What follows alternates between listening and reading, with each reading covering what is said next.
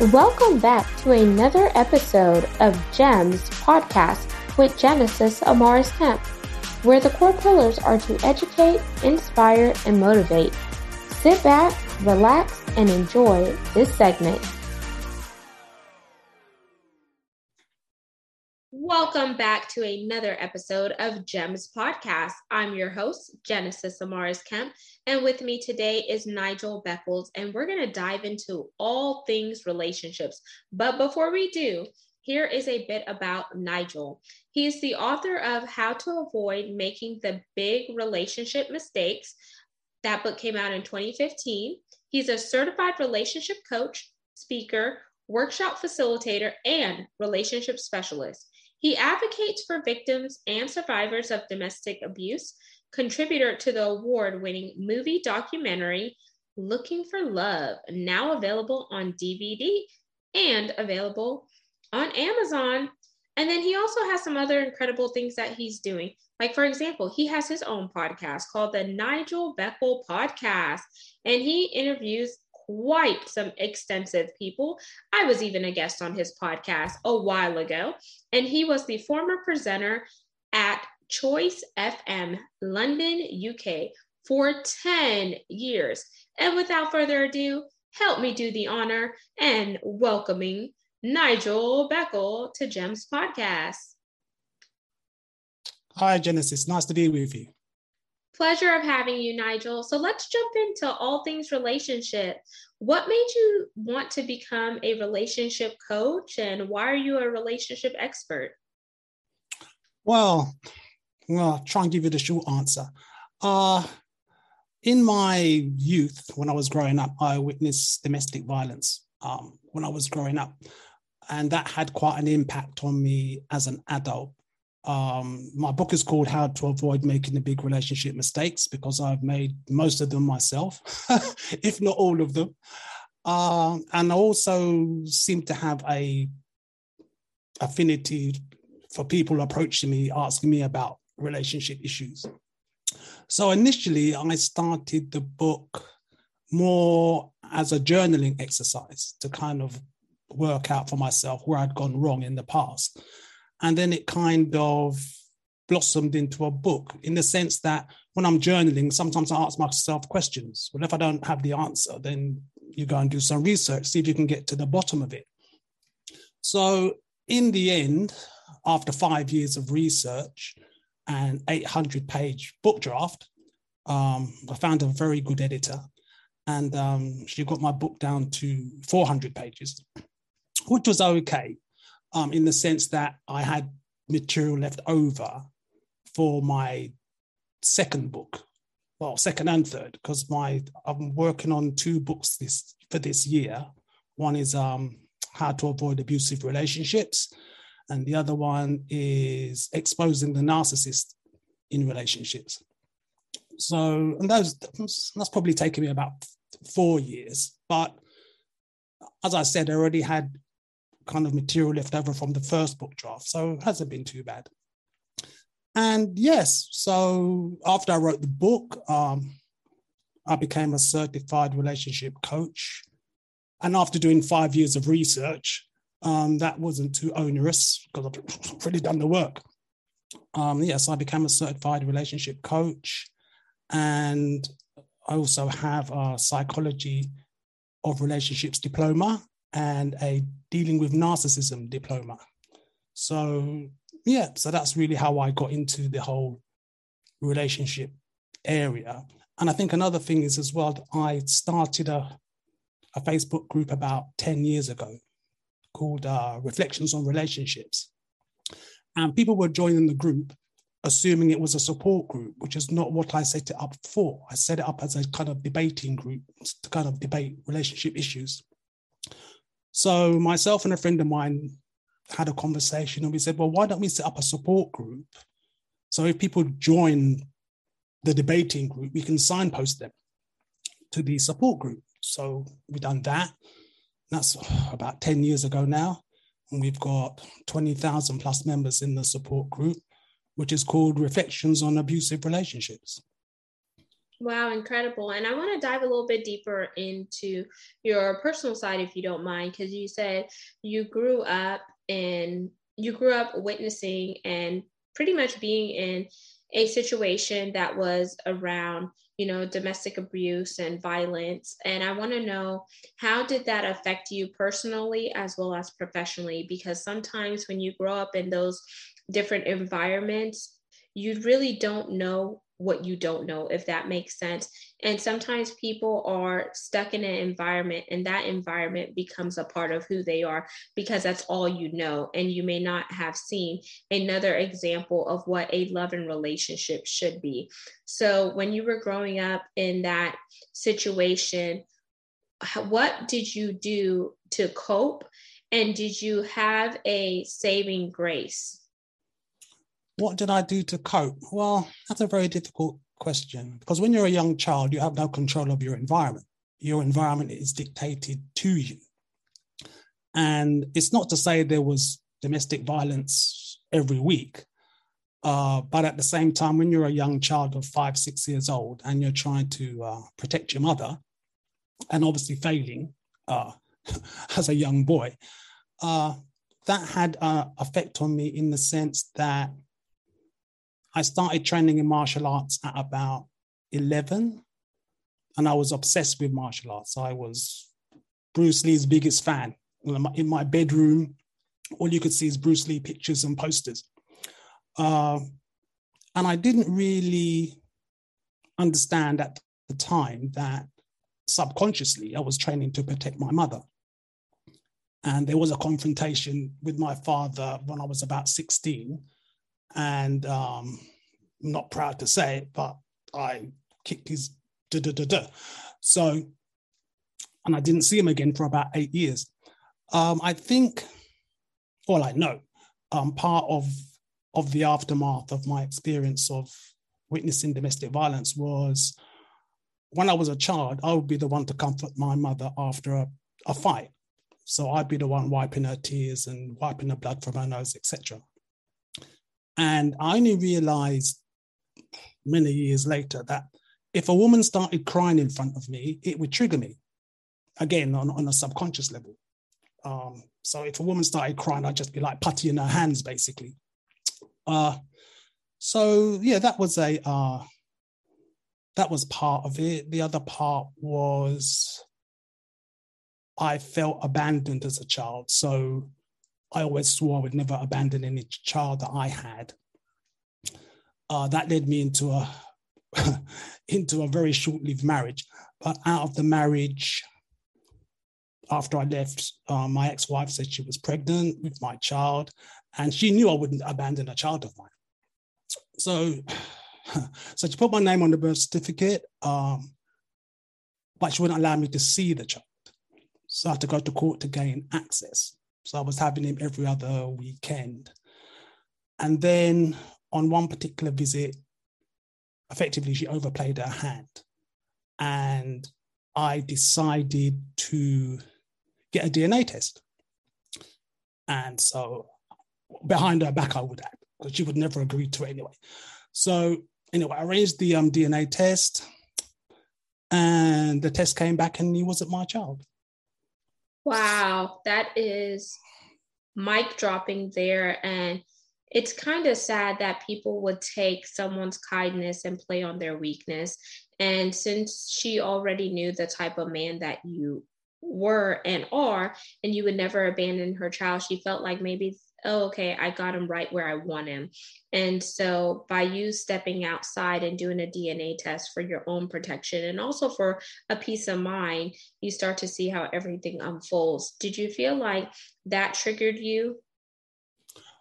Well, there was an aftermath to that because effectively, what I would say my doctor said to me, because my doctor took the actual blood sample.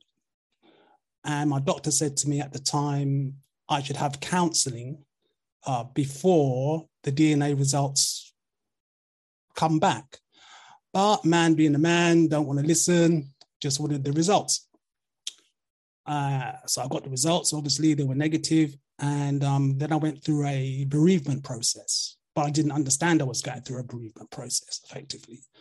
Then I had trust issues.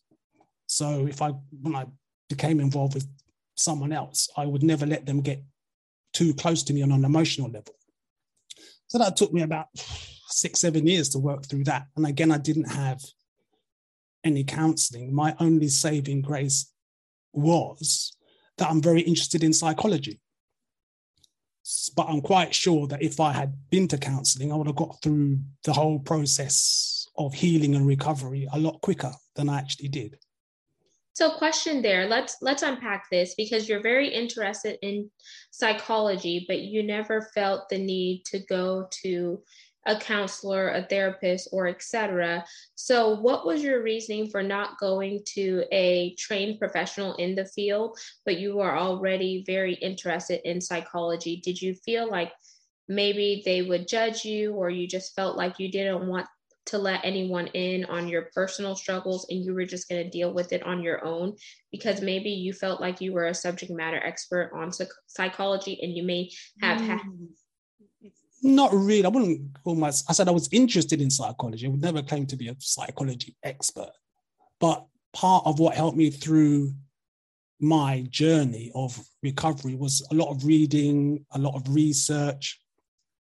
Um, the other thing is as well, obviously I'm a guy, and there's something called guy code. So guys tend to want to talk about cars or work or sports. They don't really talk, generally, they don't really talk about their uh, emotions too, much because effectively they're scared of being judged by their peers. They don't want to appear weak or not to be masculine, etc. Uh, the other part of that is obviously I live in the UK, and I'm sure you've heard of the, the saying stiff upper lip old chap and all of that. So it's just like you soldier on. And the other thing about the UK in America, what I noticed, therapists, it's a very a natural thing for someone to go to a therapist or a, or a counselor. Uh, not so much here. It's getting better here, but the culture in America seems more open to like, you know, going to, if you're struggling with something, you know, go and talk to someone, someone professional, preferably. Uh, yeah, so uh, a combination of things there where I didn't go and get counseling, but on reflection, I certainly should have gone and, had it. And there's also, you know, that male pride thing. I mean, obviously, I'm older and wiser now. I mean, if I could go back and do it again, I would certainly, in the aftermath of receiving the DNA results, I would certainly, if I could go back in time, I would certainly do it differently. Beautiful. And I'm glad that you said that because it drives me to the next part of the segment. Because now, where you are now as a relationship coach, an overcomer from dealing with, you know, how you grew up as a child and, you know, getting over that. And now you work with people to help them in their relationships. What are some of the tools and resources you give them to overcome maybe narcissistic abuse, maybe to help them escape a domestic violence situation because we all know that sometimes some people don't make it out of a domestic mm. violence situation so you have the survivors and then you have the ones that you know lost their life because they were too afraid to speak up or get help or whatever the case may be. And we need to do our part and help encourage as well as empower someone that you don't have to take what you have been given because you still have within inside of you, but you need to know what power you carry. Well, that's that's a quite a deep question, a lot there to unpack. In terms of domestic abuse, here in the UK prior to COVID, on average, two women were murdered per week by a partner or ex partner. I'm not sure what the, what the stats are for America, but that's the stats here in the UK. In terms of leaving a uh, domestic abusive relationship, there are various support agencies. I'm sure you have them in America too, where you can you can get um, support and advice. The most important thing about leaving an abusive relationship is not saying you're planning to leave. Because often what happens is where if the person who's being abused announces they are planning to leave, they put themselves at higher risk Correct. of being abused or being murdered. So, so you, you know, so there's a there's a checklist that you can find on most domestic abuse websites. It'll tell you, you know things you need to do, things you need to take with you, like you know important documents, um, etc. But, but the and they have the checklist because once you leave, you shouldn't need to go back for anything. So you leave lock, stock, and barrel. You take everything you need.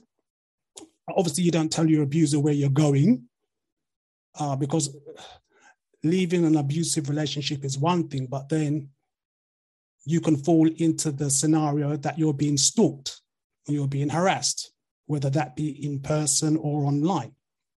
So I always say, if someone's leaving an abusive relationship, they need to um, need to block the person on their social media for starters. They don't tell them where they where they've moved to. Um, obviously, if someone's working, that can be a little bit more tricky because the abuser may know where the person works. So that means that the person who's leaving or left, they need to tell their employer what their situation is uh, to keep themselves safe, really. Because sometimes leaving is sometimes just the first step. Because if someone starts stalking you, and they, you know, people get murdered when they're being stalked. Wow, and this is really heavy. And if I could interject, Nigel, here, I know that from being connected with some people here in the US who are domestic um, violent survivors, they've always said to kind of find a key word make sure you have a person that you truly trust to confide in that person. Some women or as well as men because it happens both ways. Sometimes you have to go through a identity change where you may have to change your name. You may have to leave the state that you live in. And then you have to cut all ties with anyone who knows you or your past life because sometimes those people can be used as pawns or links for your abuser to get back to you and locate you. Another thing that you have to do is after you walk away from that detri- um, detriment, you have to seek counseling so you could go through a process of deprogramming because that abuser has already programmed you to think and behave a certain way that instilled fear in you. And now you need to get to a point where you are fearless and you know who you are and you take that power back from that abuser so you could live life on your terms and not on the terms of other people. So you could be fully free. Um, and sometimes with the abuse and correct me if i'm wrong sometimes with the abuse that could have you know mental ties emotional ties physical ties and spiritual ties. So you have to look for ways of breaking those strongholds off in order for you to gain clarity and a new perspective to really walk into your new identity and who you want to be and who you've always been. Because sometimes when you allow other people to have so much power and control over you, you diminish your true purpose and mission for your life. Well, here's the problem abusive relationships don't start off abusive. So many abusers are very charming and charismatic and if someone walked up to you and said, I'm an abuser, or had a label on their forehead saying, I'm an abuser, you wouldn't get involved in the first place. So it's an insidious process. So the analogy they use often is if you drop a frog into a hot pot of water, the frog will jump straight out. If you drop the frog into a cold pot of water and then heat up that water slowly, the frog will be cooked. And that is very similar to an abusive relationship. It's a gradual thing. And you said um, something very correct there. Yes, um, victims are programmed. Um, and part of what you just said regarding confiding in a friend, which is good advice. However, abusers have tactics. And one of their tactics is isolation. So they will, you know, eventually they will try and isolate you or say they don't like your friend or don't like, basically they're trying to cut off any support because if you've got, if you have no support, you're easier to control. I also would say that when people talk about domestic abuse, they assume it's violence. And abuse is not always violence. It could be emotional abuse, psychological abuse, mental abuse. And I think in many ways that type of abuse is worse because A, there's no evidence. Someone punches you in the eye, you have you know you receive a bruise, but there's no evidence. So at the end of the day, those scars, those emotional scars can take a very long time to heal. A very long time, especially if the, if the person hasn't had the kind of like support and counseling and therapy that they need to recover. So yeah, so uh, you know, it's and the other thing I, I sometimes find somewhat frustrating is um people talking about survivors when they haven't actually been through the experience. You you'll hear a lot of um, victim blaming, for example. Well, why didn't you leave? You know, well, it's not it's not that easy. And the other factor in terms of leaving is finances, because there's something called financial abuse. So if someone's if the, if the abuser's controlling all of the, the finances, then where are you gonna where are you supposed to find the resources to actually leave? You know, so once you're all, you know, getting into it is one thing, but then you don't know. You know, you know, I always have great sympathy for um survivors because they didn't sign up for that. That I thought they'd found probably found the love of their life or their, their soulmate or whatever. And then it turns into a nightmare. I know a lady um, I've been supporting, and uh, she had to leave her home because she got involved with an abuser. And as you said, you know, um, the support agency moved her far, far away. So she doesn't live in that area anymore. She was in the refuge for two plus years. And she's only this year um, received accommodation. So, you know, it, can it can take a long time to kind of sort yourself out. Wow. And it's even and it's even more complicated, obviously, if you've got children. Yeah. So when we think about all this stuff, one thing that we know is if you're on the outside looking in and you don't really know the full the full story, the full situation, never make assumptions because then that could cause the person to shut down versus opening up to you. Another thing to do is if you have the means to help that individual or you know somebody that could help that individual do a soft introduction or tread lightly because you never know the fragility of that mm-hmm. that human being and sometimes instead of you know them receiving the help they may shut down because they're so used to going through certain things psychologically so they may not be in a place where they're receptive to re- receive that help even though they want to get out.